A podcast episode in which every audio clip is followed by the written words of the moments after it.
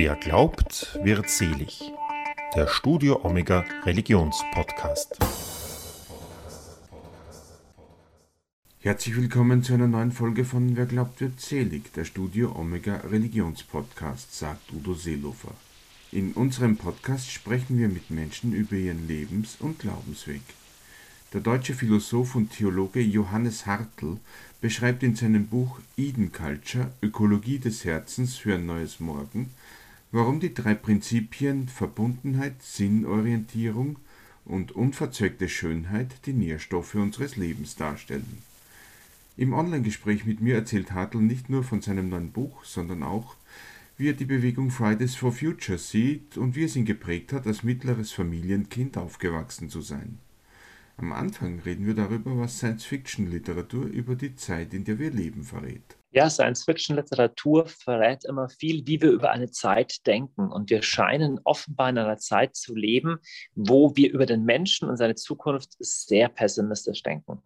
Ähm, mehr ist da denn nicht wichtig, auch einmal dem ein positiveres Bild entgegenzuhalten. Es ist ja nicht erst seit gestern so, so Aldous Huxleys Schöne neue Welt hat ja auch schon mehrere Jahrzehnte auf dem Buckel. Ja, das ist aber nicht das Einzige. Also die, die erste große Welle, wenn man an Jules Verne denkt und an H.G. Wells, die erste große Welle der Science-Fiction-Literatur war extrem fortschrittsoptimistisch. Und Huxley und Orwell waren zwar dystopisch, aber hauptsächlich politische Dystopien. Und was uns heute, was heute interessant ist, ist, dass es überwiegend technische Dystopien sind, weniger politische. Das heißt, wir, wir, wir, trauen der menschlichen Technologie offensichtlich sehr viel Negatives zu und das in einer Zeit, die aber technologisch hoch, hochentwickelt ist wie keine zuvor. Warum ist das eigentlich so? Warum haben wir so ein negatives Bild, was die Technologie angeht? Ich glaube, weil wir vergessen haben, wer der Mensch ist und wie wir als Menschen eigentlich leben wollen. Mhm. Wie wollen wir denn leben? Meine These ist, Menschen macht Sinn, Verbundenheit und Schönheit aus und mehr als nur körperliches Überleben. Und wenn wir das körperliche Überleben an die Maschinen delegieren, zum Beispiel, wenn wir sagen, künstliche Intelligenzen können für die Lösung komplexer Probleme vielleicht eh bessere Lösungen finden als wir, dann werden Sinn, Verbundenheit und Schönheit und damit das, was uns als Menschen ausmacht, hinten runterfallen. Und diese Dystopien, die spüren das und erschaudern davor. Ist das auch ein Grund dafür, warum du dich dazu entschieden hast, dieses Buch zu schreiben? Ja, genau, die Idee kam so aus dem Sommer 19. Da waren überall die großen Fridays for Future Demos. Ich habe ja auch vier Kinder und da war in den Schulen einiges los. Und einerseits ist es ja total positiv, dass sich junge Leute Gedanken über die Zukunft machen. Aber ich habe gemerkt, wie sehr diese Bewegung auch durchdrungen war von, von wirklich von Panik, von einer ganz, ganz, ganz negativen Sicht auf den Menschen auch. So auf Deutsch gesagt, vielleicht wäre es sogar besser, wenn die Menschen aussterben würden, das wäre besser für den Planeten. Und da habe ich gedacht, über das könnte man nochmal nachdenken, ob Ökologie vielleicht ein bisschen ganzheitlicher gedacht werden müsste. Du zählst ja in deinem Buch viele Gründe auf, warum wir eigentlich optimistisch in die Zukunft blicken könnten. Ja, weniger Hunger auf der Welt, mehr Zugang zu sauberem Wasser etc es geht ja trotzdem vielen Menschen nicht gut, aber sie fühlen sich ausgebrannt, müde etc. Welche Gründe gibt es da dafür? Also die haben meines Erachtens alle drei mit diesen drei Gründen den Verlust von Sinn, Verbundenheit und Schönheit zu tun. Mhm. Das klingt jetzt ein bisschen philosophisch, deswegen ganz einfacher. Allein die Beschleunigung äh, bewirkt eine Zerrüttung an Beziehungen und auch an Beziehungen zu mir selbst. Das heißt, in den letzten Jahrzehnten hat sich unsere Lebensgeschwindigkeit verdreißigfacht da kann unser Innen einfach nicht standhalten damit. Das heißt, mhm. die Beschleunigung bewirkt einerseits, dass wir viel mehr Zugang zu Wissen und Technologie haben, aber unseren Herzen tut sie überhaupt nicht gut. Und was Ähnliches lässt sich auf andere Trends wie diese ständige Selbstoptimierung auch zeigen oder die, die, äh, die, die, die Brüchigkeit menschlichen Beziehungen allgemein. Wie kann man denn diese Brüchigkeit wieder kitten? Das ist natürlich das riesengroße Thema. In meinem Buch zeige ich etwa 15 äh, Spielplätze sozusagen auf, wo jeder bei sich selber überlegen kann, wo man ansetzen kann. Wir müssen nur wissen, wenn wir nichts dagegen tun, dann droht auch der menschlichen Herzensebene ein Klimakollaps, der auch gefährlich ist, auf andere Weise wie der Klimakollaps der Natur. Ich habe oft, wenn ich mit Menschen über dieses Thema rede, das Gefühl, dass sie sehr gerne aus dieser ewigen Beschleunigung, aus diesem Strudel irgendwie aussteigen möchten, aber offen gestanden oft gar nicht wissen, wie, weil sie ständig mitgerissen werden. Was würdest du einem Menschen raten, der da raus möchte? Gnadenlos fokussiert zu sein. Also wenn man heute den Befund bekäme, dass du jetzt dreimal in der Woche zur Dialyse musst, weil du sonst stirbst, dann wirst du nicht überlegen, ja, wie passt denn die Dialyse in meinen Zeitplan rein? Ja? Oder wenn du der mhm. Schachtel Kippen kaufst, in der Tanke steht überall drauf, Rauchen ist tödlich. Kein Mensch spricht darüber, dass Einsamkeit genauso tödlich ist wie Rauchen. Aber ja, Tragfähigkeit von Beziehungen oder Beziehung zu mir selbst und so weiter, das sind eher so die Soft Skills. Wir müssten diese Themen einfach genauso ernst nehmen wie die anderen. Und ich glaube, wir brauchen digitale Skills. Das mhm. heißt, Wann schaltest du das Handy ab? Schaffst du das überhaupt noch? Schaffst du in Urlaub zu sein ohne dem Handy? Wie, wie, wie ist deine letzte Stunde vorm Schlafengehen? Ist, was ist das Erste, was du in der Früh tust? Ist das gleich der Blick auf Twitter und auf die Horrorstatistiken, wie viele Menschen sich an Corona infiziert haben? Oder nährst du, nährst du deine Seele mit was, was der Seele wirklich gut tut? Das hört sich so nett und nährst du deine Seele. Nein, das ist elementar wichtig und das müssen wir genauso ernst nehmen. Da fühle ich mich ja gleich selbst ertappt. Ich bin nämlich jemand, der das Handy immer auf dem Nachkästchen liegen hat, das Prinzip. Und ich habe keine Ahnung, warum eigentlich. Also. Jetzt weißt du was, ich fühle mich auch ertappt. Ich habe das Buch ja auch zu mir selber geschrieben, weil ich bin ja selber auch total digital und sehr, ich lebe auch sehr schnell. Deswegen, ich merke selber, ich muss da auch immer wieder gegensteuern. Von alleine kommt uns das abhanden. Also man muss das schon sehr gezielt auch und bewusst machen man kann auch im Kleinen anfangen. Man kann an irgendeiner Stelle anfangen. Ja, zum Beispiel, ich habe es mir angewohnt, das ist, ist, ein krasser Schritt, aber so schwer ist er gar nicht, einfach in Urlaub das Handy nicht mitzunehmen im mhm. Sommer. Das geht, erstaunlicherweise. Ich habe sogar eine Digitalkamera wiedergefunden auf meinem Speicher. Wenn ich Urlaubsfotos mache, das hat sich ganz ungewohnt angefühlt, aber ich merke, es ist eine andere Qualität von Entspannung für mich im Urlaub. Oder eine Stunde am Tag einfach mal Handy ausschalten oder eine Stunde in der Woche in Stille verbringen, alleine verbringen, ohne Handy. Für jeden ist irgendein Schritt möglich. Es ist aber oft gar nicht so leicht. Also ich weiß, ich habe das selber auch schon hin und wieder versucht, wenigstens mal für einen Abend nur ein Buch zu lesen und nicht 100 ja. Geräte nebenbei laufen zu lassen. Das ist diese verdammte digitale Versuchung ist schon ziemlich schwierig zu widerstehen, oder? Das geht mir auch so. Aber wie hast du dich am nächsten Tag gefühlt nach dem Abend?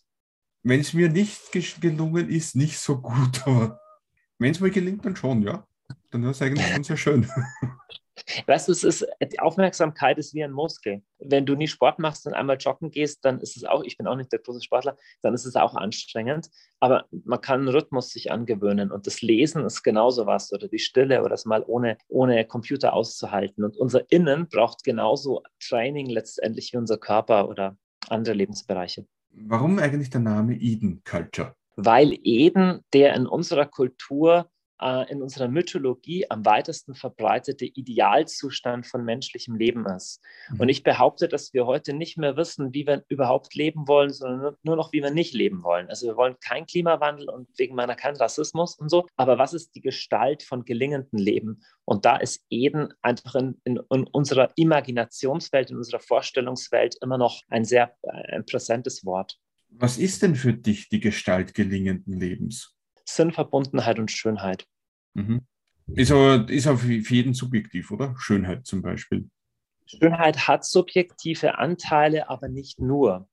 Also erstmal rein auf statistischer Weise nicht. Es gibt viel mehr Menschen, die blau eine schönere Farbe finden als braun. Und das ist sogar kulturübergreifend so. Kulturübergreifend finden wir symmetrische Gesichter schöner als asymmetrische. Also Schönheit ist nicht nur rein subjektiv, es gibt was Objektives. In der modernen Welt sind wir aber damit beschäftigt, unsere Städte und unsere Landschaften mit objektiv hässlichen Sachen zu füllen. Warum füllen wir die eigentlich mit objektiv hässlichen Sachen, denke ich mir öfter, wenn ich mir manche Neubauten oder so, so anschaue. Das frage ich mich auch. Und ich befürchte, dass da irgendwas ganz Tiefes drin hängt. Also da kommen wir natürlich tief in die Philosophie rein, aber die so ein bisschen äh, das Credo des modernen Designs, das kennt ja jeder, ist Form follows Function. Mhm. Und ich glaube, dass dieser Satz einfach nicht stimmt. Function allein reicht nicht. Ne? Also ein Mensch äh, oder das menschliche Leben besteht einfach aus mehr als Funktion. Und ich glaube, dass diese Lehre über die Schönheit, dass Schönheit einfach nur Funktion ist, dass die was ganz, ganz Tiefes und zwar was Falsches über das menschliche Leben aussagt. Einer der drei Elemente, die du erwähnt hast, sind, ist ja die Verbundenheit. Gerade die, ja. Ich glaube, gerade die Verbundenheit, mit der eben haben viele Menschen gerade auch jetzt in der jüngsten Vergangenheit aufgrund der Corona-Pandemie auch eben sehr große Probleme, weil eben auch das Social Distancing etc durchaus zu Recht auch propagiert worden ist. Wie wird denn die Corona-Pandemie da die Entwicklungen deiner Meinung nach beeinflussen? Naja, da gibt es eine positive und eine negative. Also erstmal positiv. Ich glaube, uns ist ganz neu bewusst geworden, wie wichtig Verbundenheit zum Beispiel ist. Es ist eben nicht das Gleiche, ob ich in einem Zoom-Call bin oder jemandem gegenüber sitzt, dem ich die Hand geben kann, den ich umarmen kann, dessen Stimme ich direkt neben meinem Ohr höre, wo wir die gleichen Gerüche haben. Also ich glaube, wir haben neue Sehnsucht nach mhm. Verbundenheit bekommen. Das Problem ist, wir gewöhnen uns aber auch an Dinge, die absolut nicht gut sind. Es ist nicht gut, soziale Distanz zu halten. Es ist nicht gut, sich nicht die Hände zu geben. Es ist nicht gut, sich nicht mehr in die Augen schauen zu können. Es ist auch nicht gut, Angst zu haben vor Viren. So. Und ich hoffe sehr, dass wir von diesem Trip wieder runterkommen. Was ich mir aber auf der anderen Seite auch gedacht habe, es haben sich ja vielleicht auch neue Formen von Verbundenheit gezeigt. Zum Beispiel eben um 18 Uhr draußen klatschen, zumindest während des ersten Lockdowns, ja, oder Künstler, die Balkonkonzerte gegeben haben, etc. Ja. Also Genau, das wäre das Positive, was ich als erstes gesagt habe. Ich glaube, es hat, es hat neu gezeigt, auch wie wichtig uns Verbundenheit eigentlich mhm. ist und wie ernst wir, wie dringend wir sie zum Überleben brauchen. Also ist es im Prinzip so, kann man sagen, dass ähm, die alte Weisheit, man merkt erst, wie sehr einem etwas fehlt, wenn es dann wirklich nicht mehr da ist, oder? Absolut, aber gleichzeitig gibt es halt auch eine Gewöhnung an negative Sachen. Ich mache ein Beispiel. Es gibt Trends, dass ganz junge Leute, also wirklich Generation Z oder sowas, immer mehr Zeit nur in sozialen Netzen verbringen und reale menschliche Beziehungen überhaupt nicht mehr, nicht mehr schaffen. Das ist natürlich nur ein Trend, das ist mhm. noch lange nicht die Mehrheit. Aber das heißt, warum rausgehen? Warum Party machen? Warum mich auf, auf einen anderen Menschen einlassen? Warum mit jemandem irgendwie eine Beziehung anfangen, wenn ich doch auch, weiß ich nicht, kann ich auch zu Hause sitzen und zocken. Und bei Mama ist es auch schön. Und das ist auch eine Folge von einer Gewöhnung an eine reine digitale Verbundenheit. Und die digitale Verbundenheit ersetzt eben nicht die, die reale, die leibliche. Verschwimmen da schon nicht schon langsam auch die Grenzen? Das werden dann viele Menschen auch sagen, ich habe den zwar noch nie getroffen, aber ich kenne den jetzt schon seit drei Jahren. Die Verbundenheit, die ich zu ihm spüre, die ist real, oder?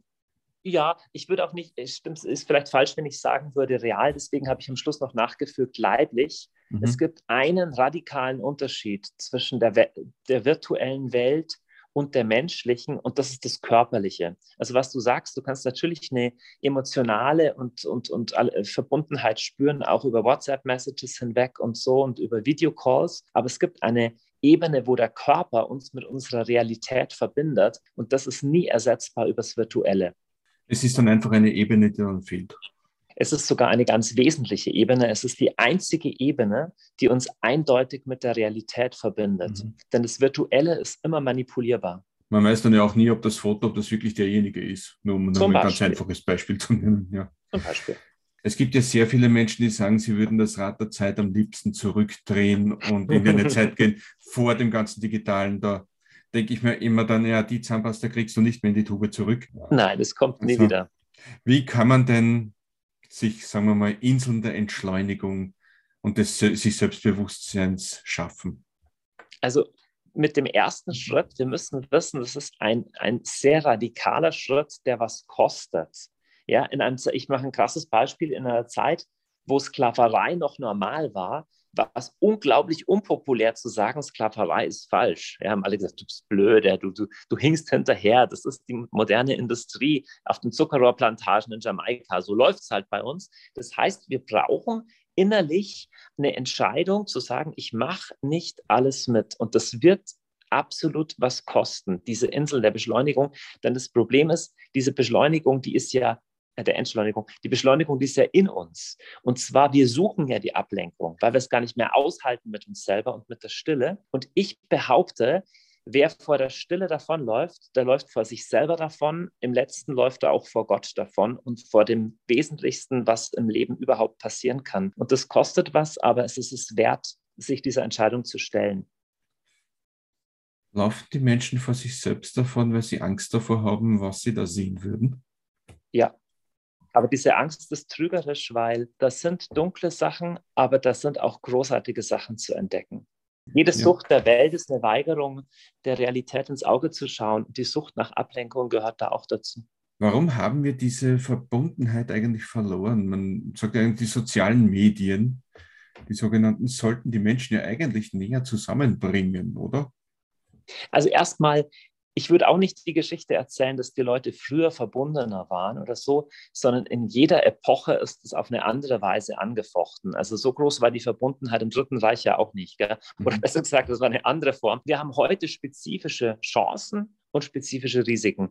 Und die Digitalisierung bringt spezifische Chancen. Du kannst verbunden sein mit deiner Tante in Australien, das ist grundsätzlich wunderbar, aber sie hat eben auch bedenkliche Tendenzen und sogar total gefährliche Tendenzen. Das heißt, ich kann nicht generell für die Menschheit sagen, die hat die Menschheit Verbundenheit verloren oder also da wären wir dann in philosophischen oder, oder religiösen und mythologischen ja. Fragen, da hat jeder eine andere Antwort.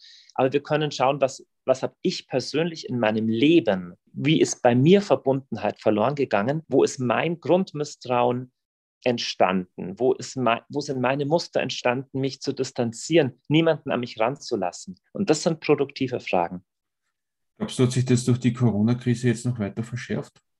Es hat sich alles durch die Corona-Krise noch weiter verschärft. Wie jeder Krieg, jede große Krise beschleunigt die Tendenzen, die schon da sind in einer Gesellschaft und machen deutlich, was an Trends sowieso schon lange vorher geherrscht hat.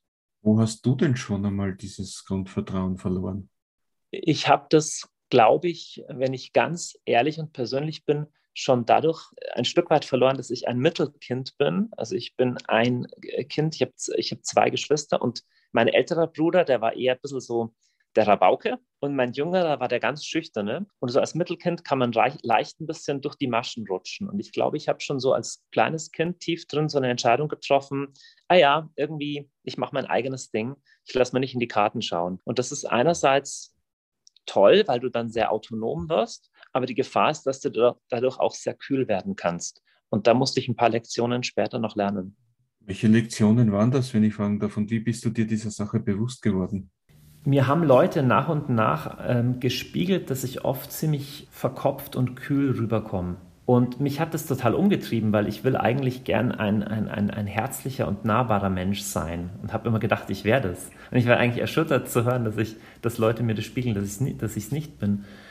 Es hat mir zu denken gegeben. Ich muss sagen, dass mir mittlerweile meine Kinder auch sehr viel spiegeln. Und wenn meine Kinder mir spiegeln, hey Papa, jetzt bist du gerade gestresst und du bist überhaupt nicht gerade da, dann muss ich echt einen Gang rausnehmen, weil ich habe keinen Bock, so beschäftigt zu sein, dass ich, dass ich nicht mehr berührbar bin.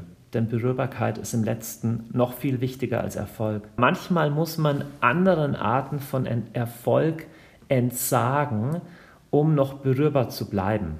Welche Arten von Erfolg wären denn das? Ja, eine, wo ich über meine Grenzen, über die Grenzen meiner Liebsten oder über mein Gewissen hinweggehen müsste, wo ich eigentlich meine Seele verkaufe für, die, für den Rausch der Geschwindigkeit.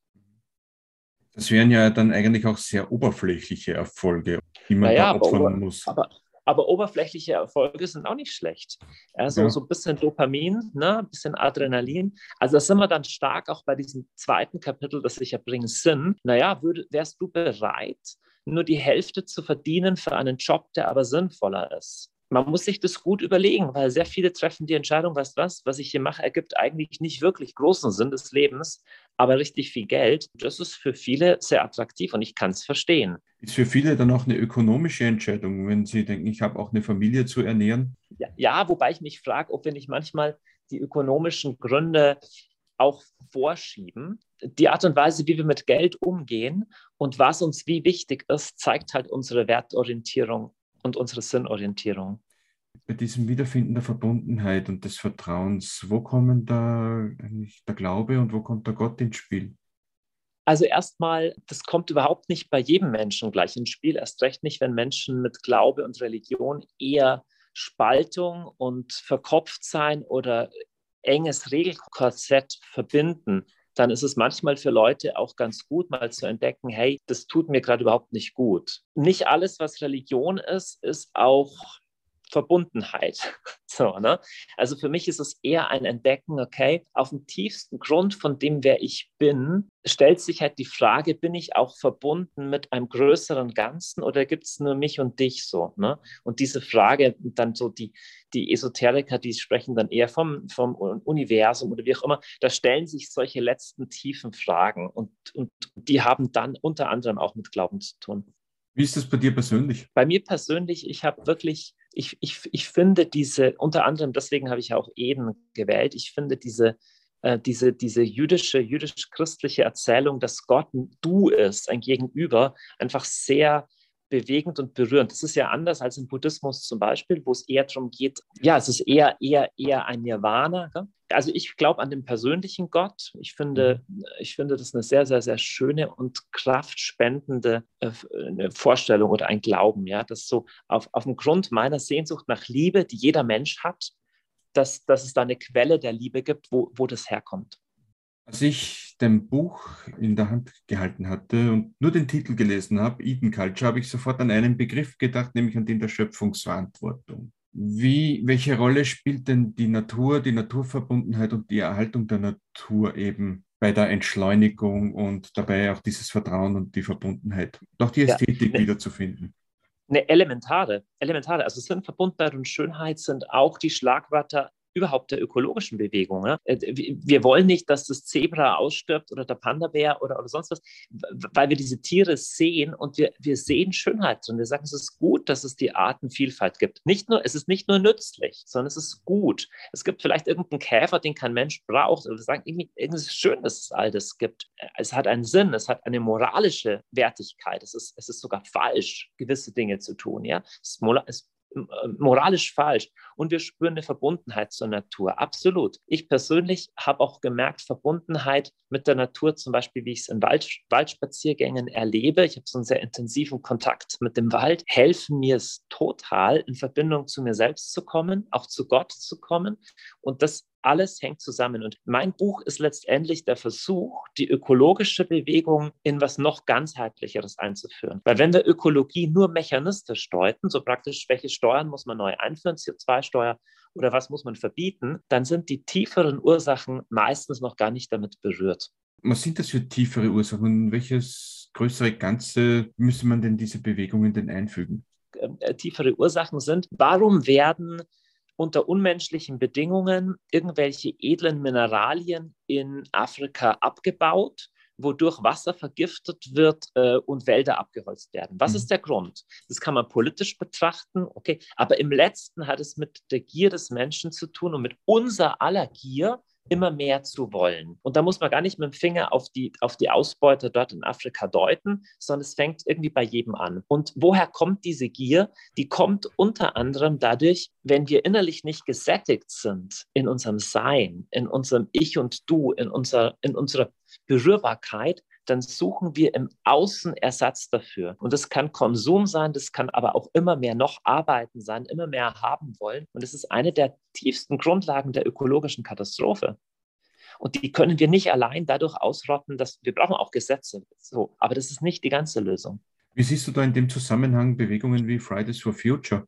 Erstmal, wie ich vorher gesagt habe, ich finde positiv, dass es so ein starkes Bewusstsein für die Verantwortung gibt. Aber ich sehe zwei Sachen, kritisch. Das eine, diese extreme apokalyptische angstgetriebene Aktivismus, das ist nicht gesund. Also wenn 20-Jährige sagen, ich werde mal keine Kinder kriegen, weil in ein paar Jahren gehen wir eh alle vor die Hunde, das ist nicht gut. Und wenn Greta Thunberg sagt, I don't want you to be hopeful, I want you to panic, ich will, dass ihr Panik habt, das ist nicht gesund. Also dieses niedrige Sicht auf den Menschen. Ich glaube, der Mensch hat das Potenzial, in der Welt viel Böses zu tun. Der Mensch hat auch das Potenzial, Technologien zu finden, die bewirken, dass wir in 30 Jahren gar kein Problem mit CO2 mehr haben. Dann werden wir andere Probleme haben, aber den Menschen wird es immer noch geben. Also das ist das Erste, was ich bedenklich finde. Das Zweite, was ich bedenklich finde, ist die moralische Überhöhung eines einzelnen Problems bei der Vernachlässigung ja. anderer Probleme. Das ist ein bisschen philosophisch, aber ich glaube, wenn du 20-Jährige fragst, was heißt es, ethisch zu leben, sie sagen, nicht zu fliegen und kein Fleisch zu essen. Und fragst du, und sonst noch?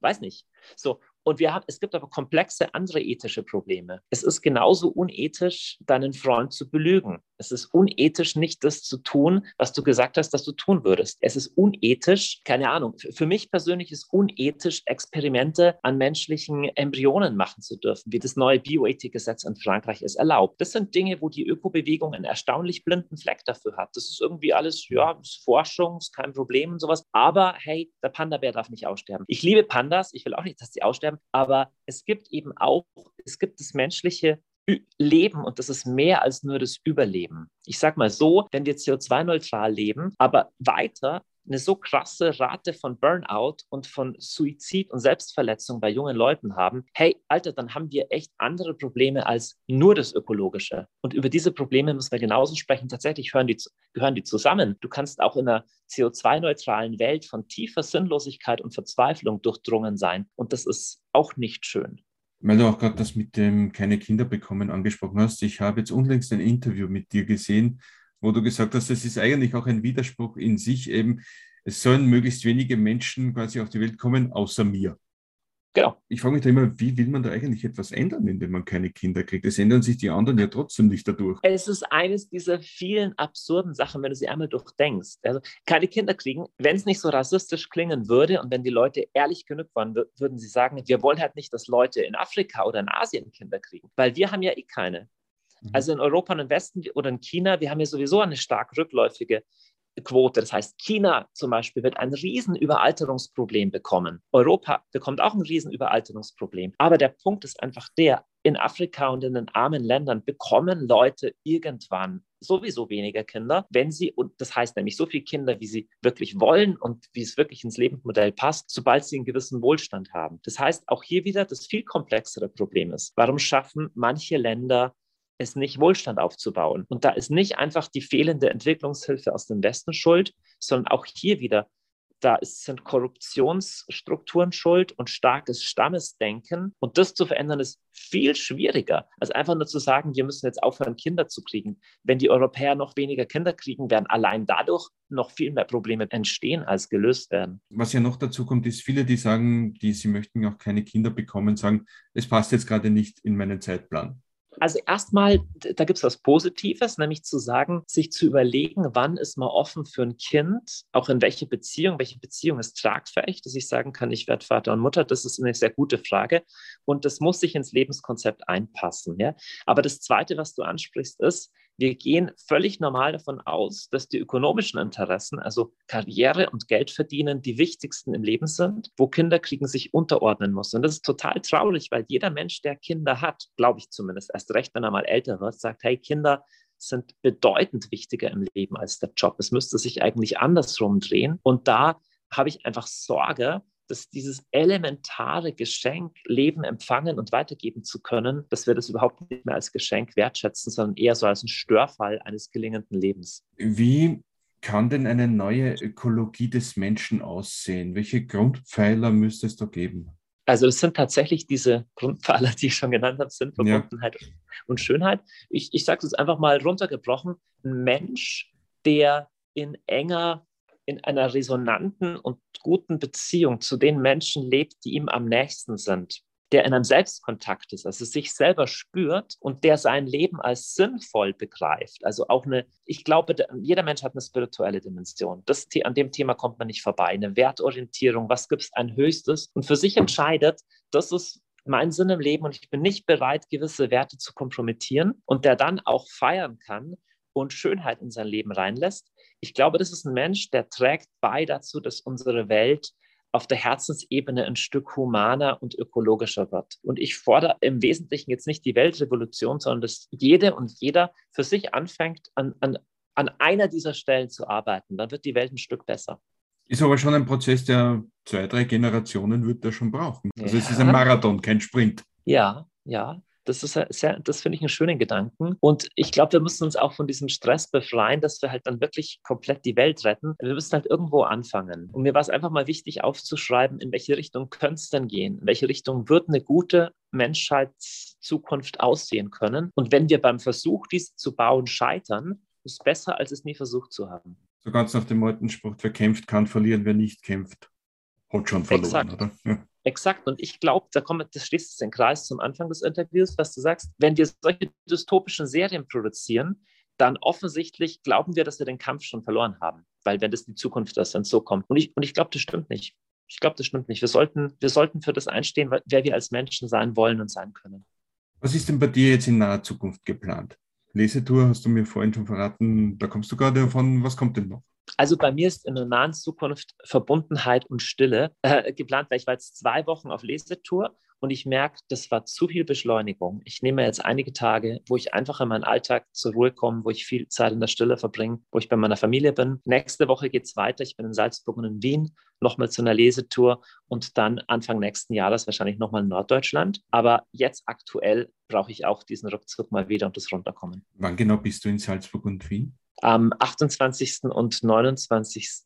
Oktober, also Donnerstagabend, und Freitagabend, also am Donnerstagabend bin ich in Salzburg, am Freitagabend in Wien. Ich denke, das war ein gutes Schlusswort. Ja, lieber Johannes, vielen lieben Dank, dass du dir Danke, die Zeit Udo. genommen hast. Danke für deine tollen Fragen, hat mir Freude gemacht. Auf wieder ja. mal, ciao.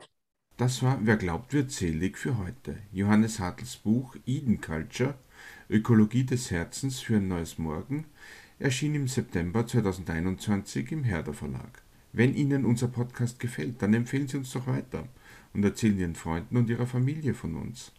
Außerdem können Sie uns auch auf Facebook, Instagram oder Twitter folgen und wir haben auch einen eigenen YouTube-Kanal. Das war die aktuelle Folge von Wer glaubt wird selig.